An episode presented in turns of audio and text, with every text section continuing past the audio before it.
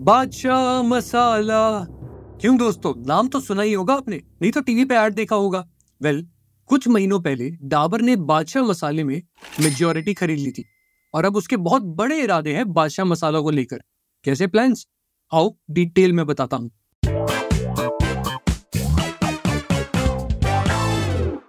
नमस्कार अदाब सलाम वड़क्कम और सत मैं जयंत स्वागत करता हूँ आपका हमारे आज के इस एपिसोड में।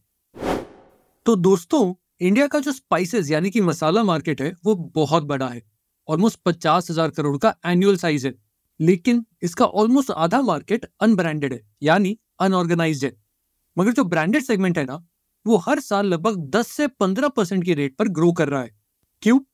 क्योंकि लोग ग्रेजुअली अनब्रांडेड से ब्रांडेड मसाले कंपनीज़ की ओर जा रहे हैं। और यही कहानी है, जिसका बेताज बादशाह डाबर बनना चाहती है।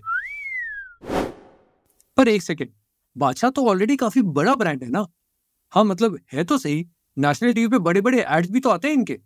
पर ज़्यादातर लोगों को ये नहीं पता कि बादशाह मसाले की मोस्टली सारी सेल्स बस महाराष्ट्र और गुजरात से ही आती है।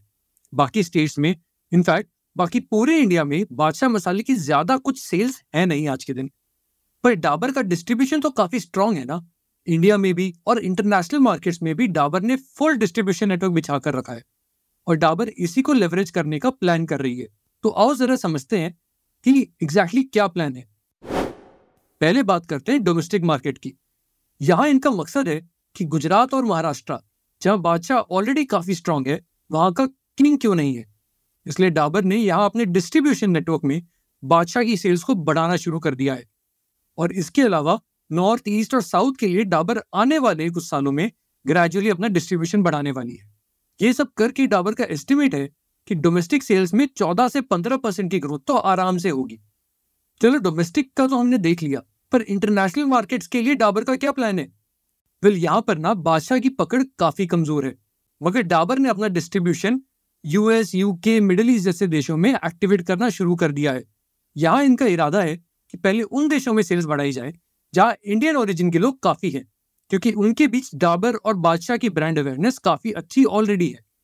इसको लेकर डाबर का एस्टिमेट है कि आने वाले कई सालों तक high double digit growth possible हो सकती है। ओवरऑल डाबर अपने डिस्ट्रीब्यूशन नेटवर्क की स्ट्रेंथ से बादशाह के स्ट्रॉन्ग प्रोडक्ट पोर्टफोलियो को दूर दूर तक पहुँचाने में लगी है। और देखना यह है कि अब बाकी के इंडिया और दुनिया को ये मसाले पसंद आएँगे या नहीं। तो दोस्तों, यही है इस पॉडकास्ट का सार। अगर आपको हमारे पॉडकास्ट बियॉन्ड द हेडलाइन का ये एपिसोड पसंद आया तो फॉलो करें हमें अपने पसंदीदा ऑडियो प्लेटफॉर्म पे। फिर मिलते हैं अगले एपिसोड में।